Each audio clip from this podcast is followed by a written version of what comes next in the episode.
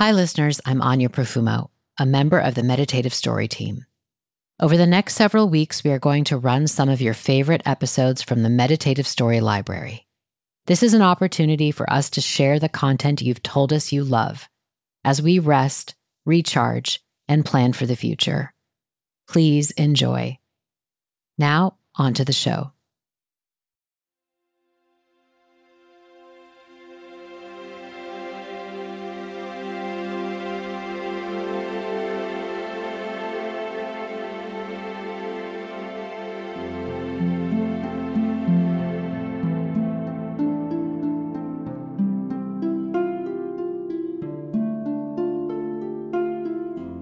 Everything in Oklahoma is wide and flat, including the streets around Penny's retirement community.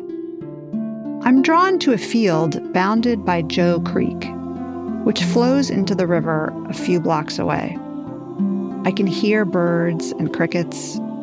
I breathe into the pale sky. One afternoon, I forget the key card to let me back in through the development's gate. I wonder if I can squeeze through the wrought iron posts on one side. I can. It makes me feel insubstantial. Like I'm barely here. I've lost my center of gravity. For so long, I was grounded by the pull of two people in a marriage. On my own, I don't feel like there's enough of me to keep me from floating into space.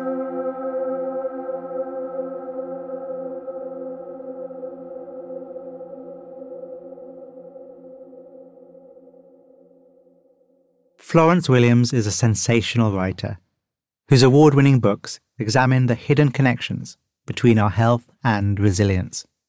Her most recent book, Heartbreak, merges cutting edge science and personal self discovery to change the way we think about loneliness, health, and falling in and out of love. You can listen to the Heartbreak audiobook now from Pushkin at pushkin.fm forward slash heartbreak. And in today's meditative story episode, you'll hear Florence vividly recount a pivotal story behind the book's journey. It's not necessarily an easy story, but it's so very human. And for me, makes me reflect on what a difference human connection can make when we're experiencing loneliness. In this series, we combine immersive first person stories and breathtaking music with the science backed benefits of mindfulness practice. From Wait What and Thrive Global, this is Meditative Story. I'm Rohan, and I'll be your guide.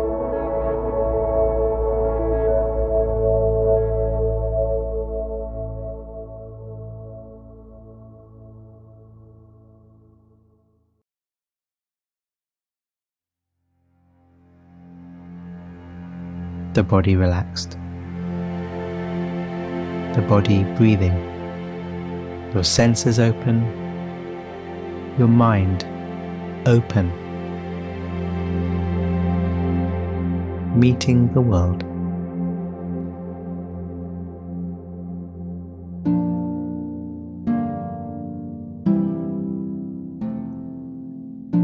It's a gorgeous spring day when I land in Tulsa, Oklahoma. From the cab, I can see that flowers are pushing through the rich prairie loam. The Arkansas River is surging. I leave the brightness of the road and enter the suburban ranch house where my husband's mother is actively dying. After several years of battling cancer, her organs are now failing. She's mostly stopped eating. It's quiet inside. The Persian carpets and textiles muffle the low hum of an oxygen machine.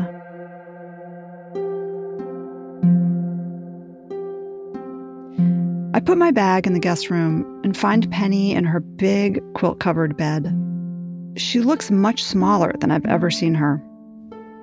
Even her lush, high volume hair has deflated but she smiles when she sees me. It's my daughter, number one, she says in her southern lilt. That's what she calls me. And I like it.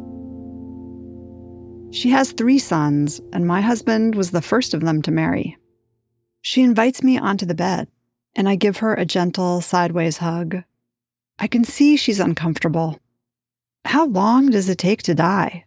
She asks, more curious than afraid. I think about how to respond, but I don't know the answer to her question.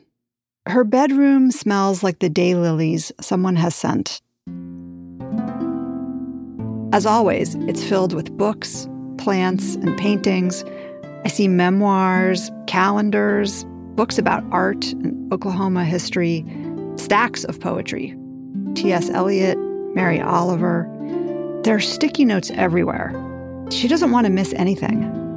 Even at the end, writing a note is an act of optimism.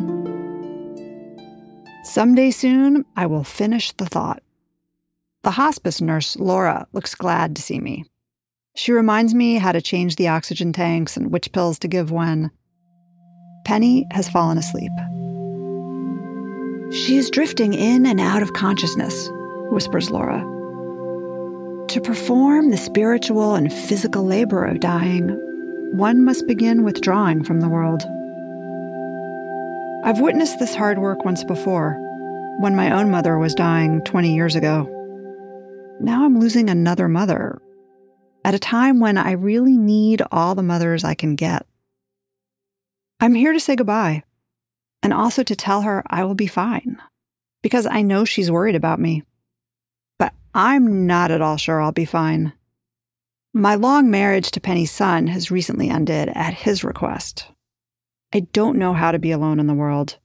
I'm scared, I'm anxious. I'm losing weight I don't want to lose. Penny and I are both slivers of our former selves. If we can be slivers together, maybe we can somehow become more whole. When she sleeps, I walk around the neighborhood. Everything in Oklahoma is wide and flat, including the streets around Penny's retirement community. I'm drawn to a field bounded by Joe Creek, which flows into the river a few blocks away. I can hear birds and crickets. I breathe into the pale sky.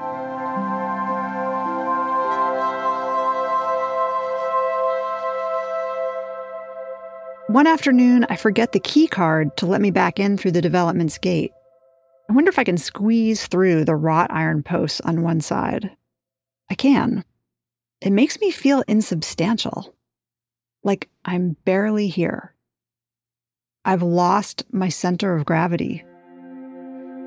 For so long, I was grounded by the pull of two people in a marriage.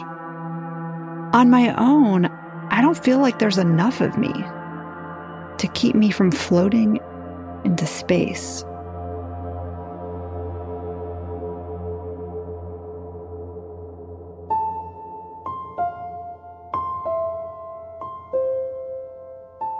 Thanksgiving, five months earlier, I help our two teenagers pack for the holiday. We scour the closets for suitcases with working zippers. Found one. They'll be driving with their dad to his father's farm, where they always go. Only this time, I won't be with them. And the thought makes my stomach hurt. Bike helmets? Check. Reading materials? Raincoats? Mud boots? Check. I know exactly what the mud on this farm is like, how it sucks up car tires and small feet. I know all the activities looking for snakes in the swamp, riding tractors, dressing for the big meal, eating piles of carbohydrates, and then posing for the yearly extended family portrait, sitting knee to knee, stocking to stocking, generation to generation on the brick porch steps. There's a performative and predictable, yet comforting quality to it, just like a long marriage. Come have Thanksgiving with me, Penny offers during a phone call a month earlier. She's been divorced for decades. She used to spend Thanksgivings at the same family farm. Her children, like mine, are still there and will be year after year. That ancestral patch of swamp and meadows is a powerful magnet. Thanksgiving with Penny. I think perfect. I fly in, and we join a few friends of hers at a downtown lunch club. I park Penny and her portable oxygen tank and her walker at one end of the table. The place is trying to be festive, like us. White restaurant linens, water glasses, wine glasses. And she looks like her old self buoyant white hair, a swipe of plum lipstick. She raises a loving glass to her friend and asks caring questions of her friend's shy granddaughter. The teenager brightens under Penny's gaze. Later, Penny winks at me and leans over. She knows exactly what I'm missing today. I'm so glad you're here, she chuckles. We can be exiles together. We recover from the big meal sprawled on her king bed. The lipstick has come off. We recline against the bright red pillows. And she dozes. We have a project for the weekend. She wants to tell me her stories and secrets. I will record them. I'm the family documentarian. Her energy kicks in around 9 p.m. She's always been a night owl. I supply her with a large glass of apple juice, and then I press the round red button on my digital recorder. We believed we were building a state, she says, launching into stories of her early days in the Oklahoma legislature. If you wanted to get something done and really done, you'd give your bill to someone who agreed with you. She says into the mic, running a hand through her thick curls. My mind wanders. Where on earth will I be next Thanksgiving? We both know this will likely be her last. Will I ever find love again? Will I be okay if I don't? She clears her throat and continues. Her rich, deep voice takes on the charm of a storyteller. So I finally learned just working through other people and getting them all the credit was enough for me. In politics, as in life, she knew she could sometimes best fight for her causes by being coy and stepping back. It's a skill set she learned growing up female in the South. But I grew up in New York. I am rarely coy. I blurt out, Did you ever feel lonely after your divorce? She says, I had friends and big ideas. I digest that. Did you have to learn how to find comfort and happiness on your own? She looks at me, her lips pursed in thought and understanding. I eased into it. It'll take a while. Holidays are hard. She says, Sometimes I still get choked up thinking about my ex husband. I guess I always will. And you will feel this way too. But she tells me she also loves having her own space and spontaneously jumping in her car to drive across the prairie to visit children or friends. Penny is a chaser of sunsets and horizons. Sometimes while she drives, she holds a disposable camera with one hand to snap pictures of captivating clouds out her window. Beauty, to her, is a powerful antidote to loneliness. Even from her bed, I see this captured beauty all around. I see it in the potted plants budding outside her window. I see it in the perfect circles of lemon she drops in our water glasses, in the paintings and textured rugs all around us. Her bed, with the two of us in it, feels like a life raft. It's not the first time.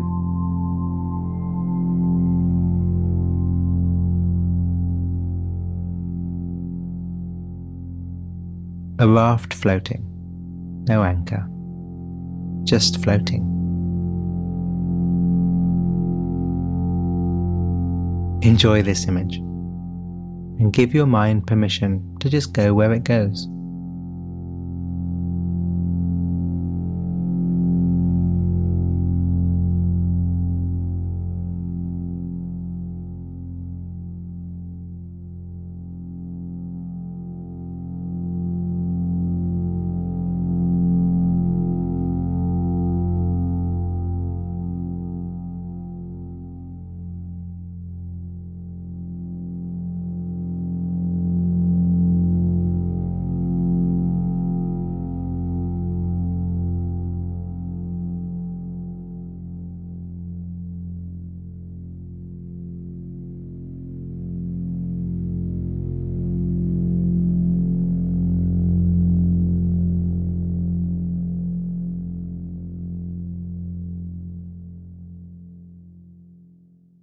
With my own mother gone, it's Penny who arrives at our house when I'm giving birth to each of my children.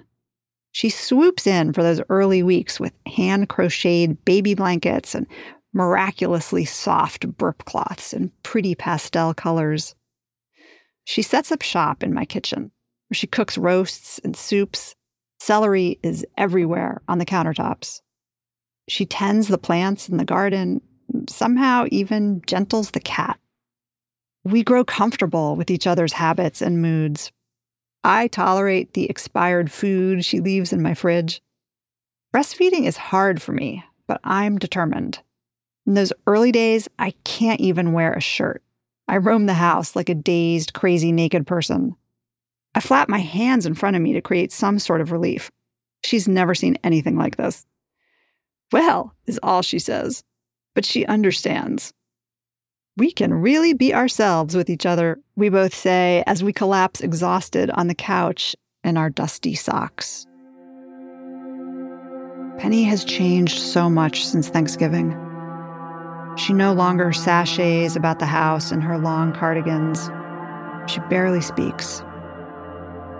In the afternoon, she agrees to eat some shepherd pie and canned fruit. I've unfolded a TV table I help her rotate her knees around to the edge of the bed and then hold her sharp elbows to stand. I support her weight as she eases into the chair. I count out pills and place them in pretty saucers so they'll look better.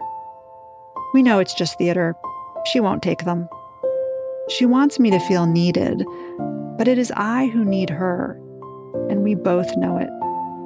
She's told her boys that she feels everyone will be okay without her. The only person she's worried about is me. She likes the melon cubes, or pretends to. She's concentrating hard to will them into her mouth. Putting down her spoon, she suddenly looks up and speaks. So, how is your love life? I laugh.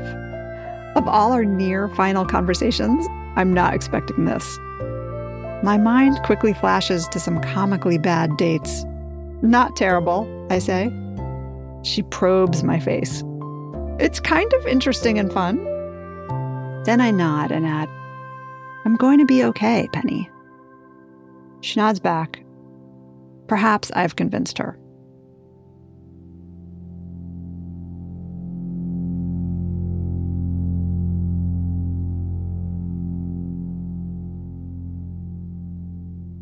Maybe you know how it feels to reassure someone you love when inside you're not at all sure yourself.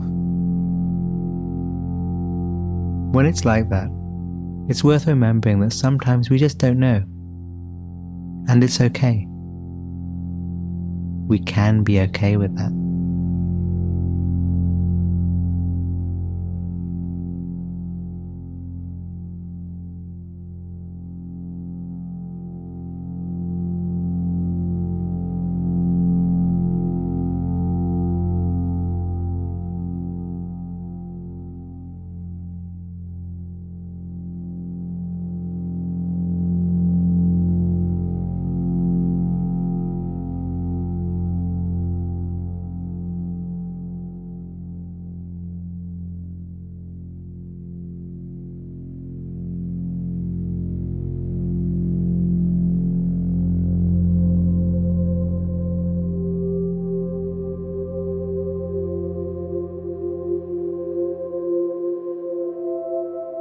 Afraid of so much.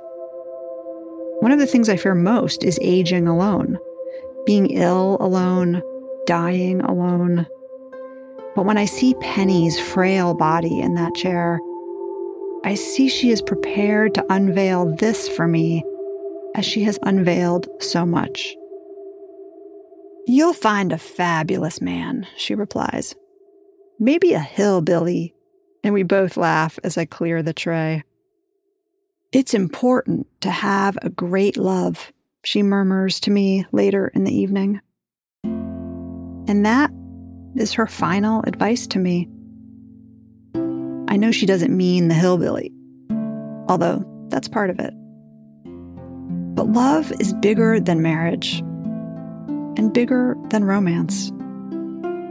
The love that wards off loneliness is not the love you receive, but the love you give. Even in her weakened state, Penny is connected by filaments of love to something larger. Filaments fortified by decades of recklessly overflowing pots of oxtail soup. Penny's love is so big, it fills that whole room, and that whole house, and that whole creekside in Tulsa, Oklahoma. Has always been where the people I love are. But over these months, Penny has been showing me another definition of home. It's about finding my own gravity. Know your center, she has said to me more than once. And be from it. That's who you are. Come back to it when you feel troubled or in doubt. Her final gift to me is to preside over my hour of need. My final gift to her is to let her, and then to let her go. Dying is hard work. I don't want to make it harder. She needs to know it's okay to withdraw. I bring new flowers into her room and arrange them in small vases surrounding her. Soon her sons fly in. A few days later, she is gone.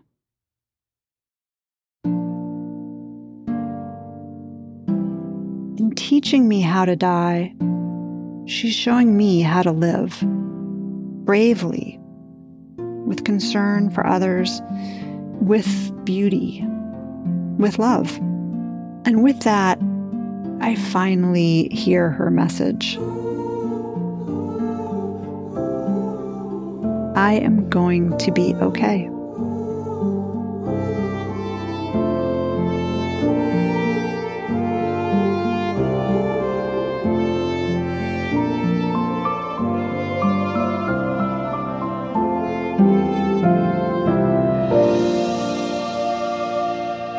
Your center, center of your being, and be from it.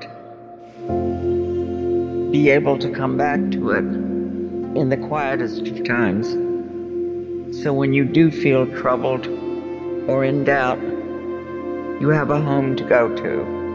And it's right there within inside yourself.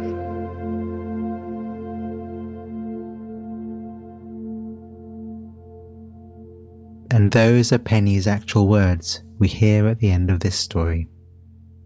Thank you, Florence and Penny. I'm really very touched. I think everyone listening feels the same. In just a moment, I'll guide you through a closing meditation inspired by what we've just heard. I think I love Penny more than anyone else we've met in our adventures with Meditative Story. With that image in mind, the only practice we can do together is what is traditionally known as a loving kindness meditation, which we've not done for a while.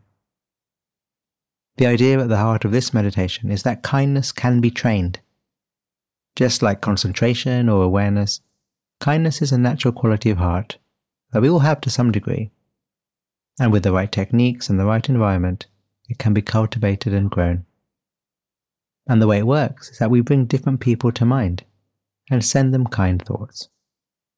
In the traditional formula, the order you run through is yourself, someone close to you, someone relatively neutral to you, and then finally someone you have difficulty with.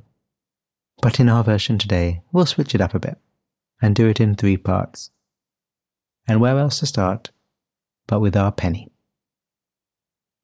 Settling down and letting the belly be soft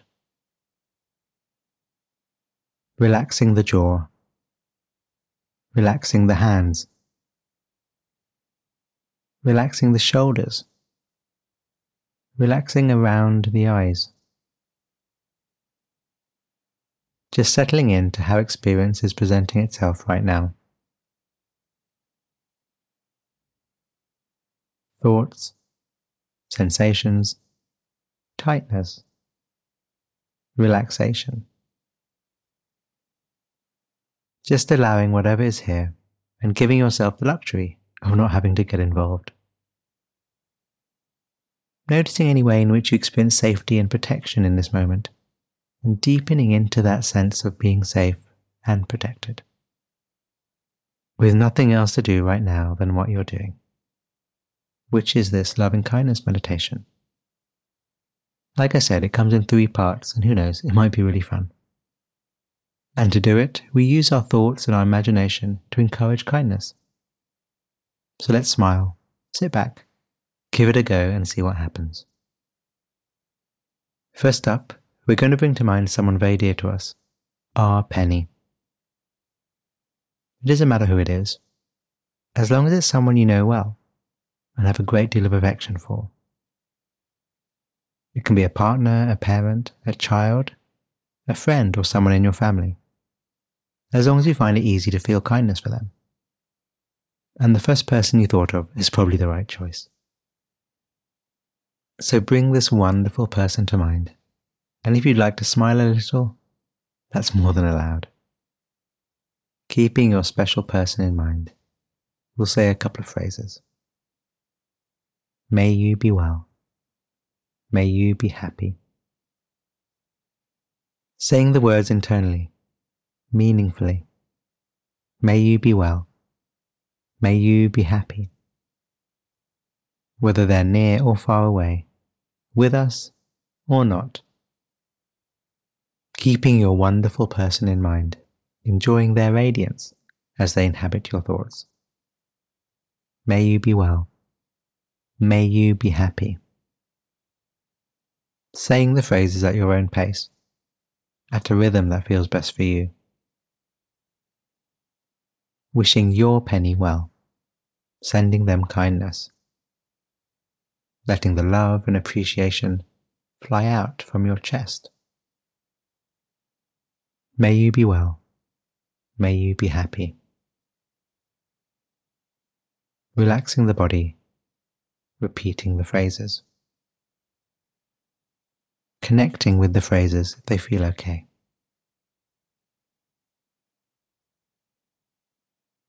Penny's love is so big it fills that whole room, and that whole house, and that whole creekside. So for Act 2, let's open out.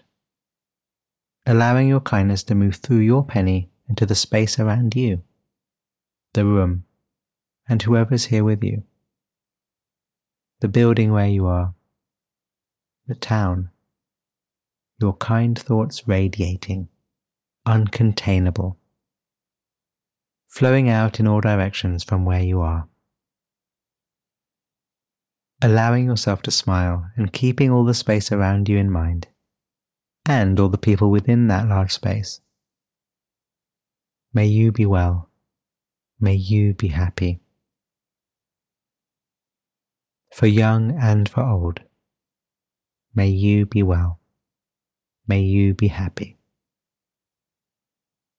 The near and the far away, the energetic and the tired. May you be well. May you be happy. Those coming into life, those withdrawing from it, those left behind. May you be well. May you be happy. Anchored in the body, radiating kindness to all directions. Your heart, the center of a sphere of whatever size makes sense for you. For those who feel alone, for those who right now have lost their gravity, may you be well. May you be happy. And for our closing act, recognizing that we are part of that sphere, included, not separate. May I be well. May I be happy. May we be well. May we be happy. May I be Penny, and Penny me. For chasers of sunsets and horizons, for seekers of beauty, for people who know the simple luxury of a slice of lemon in a glass of water. May we be well. May we be happy. May we be Penny.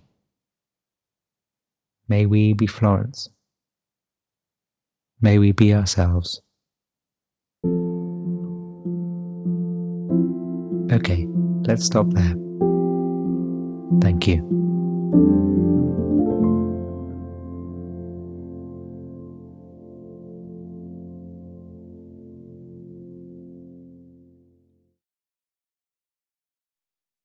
On behalf of the team at Meditative Story, thank you for spending time with us today. We love creating the show for you. And if the show serves you in a meaningful way, we'd love to hear from you. Would you take a minute right now to write us a review in your podcast app? When you leave a review, it really inspires our team, and we're a group who derive so much energy from understanding how meditative story impacts you. It's also a way for you to pay it forward by helping others discover the show. So if leaving a review speaks to you today, we'd really appreciate it.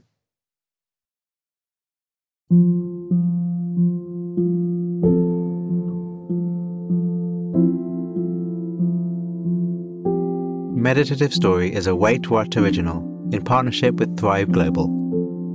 The show is produced at the studio inside SY Partners in New York. Our executive producers are Deron Triff June Cohen, Arianna Huffington, and Dan Katz. Our supervising producer is Jay Punjabi. Our curator is Carrie Goldstein. Original music and sound design is by the Holladay Brothers. Mixing and mastering by Brian Pugh. Special thanks to Anne Sachs, Juliana Stone, Summer Matthijs, Monica Lee, Lindsay Benoit O'Connell, Libby Duke, Smriti Sinha, Stephanie Gonzalez, and Sarah Sandman. And I'm Rohan Gunatillake, creator of the Buddhify meditation app and your host. Visit meditativestory.com to find the transcript for this episode.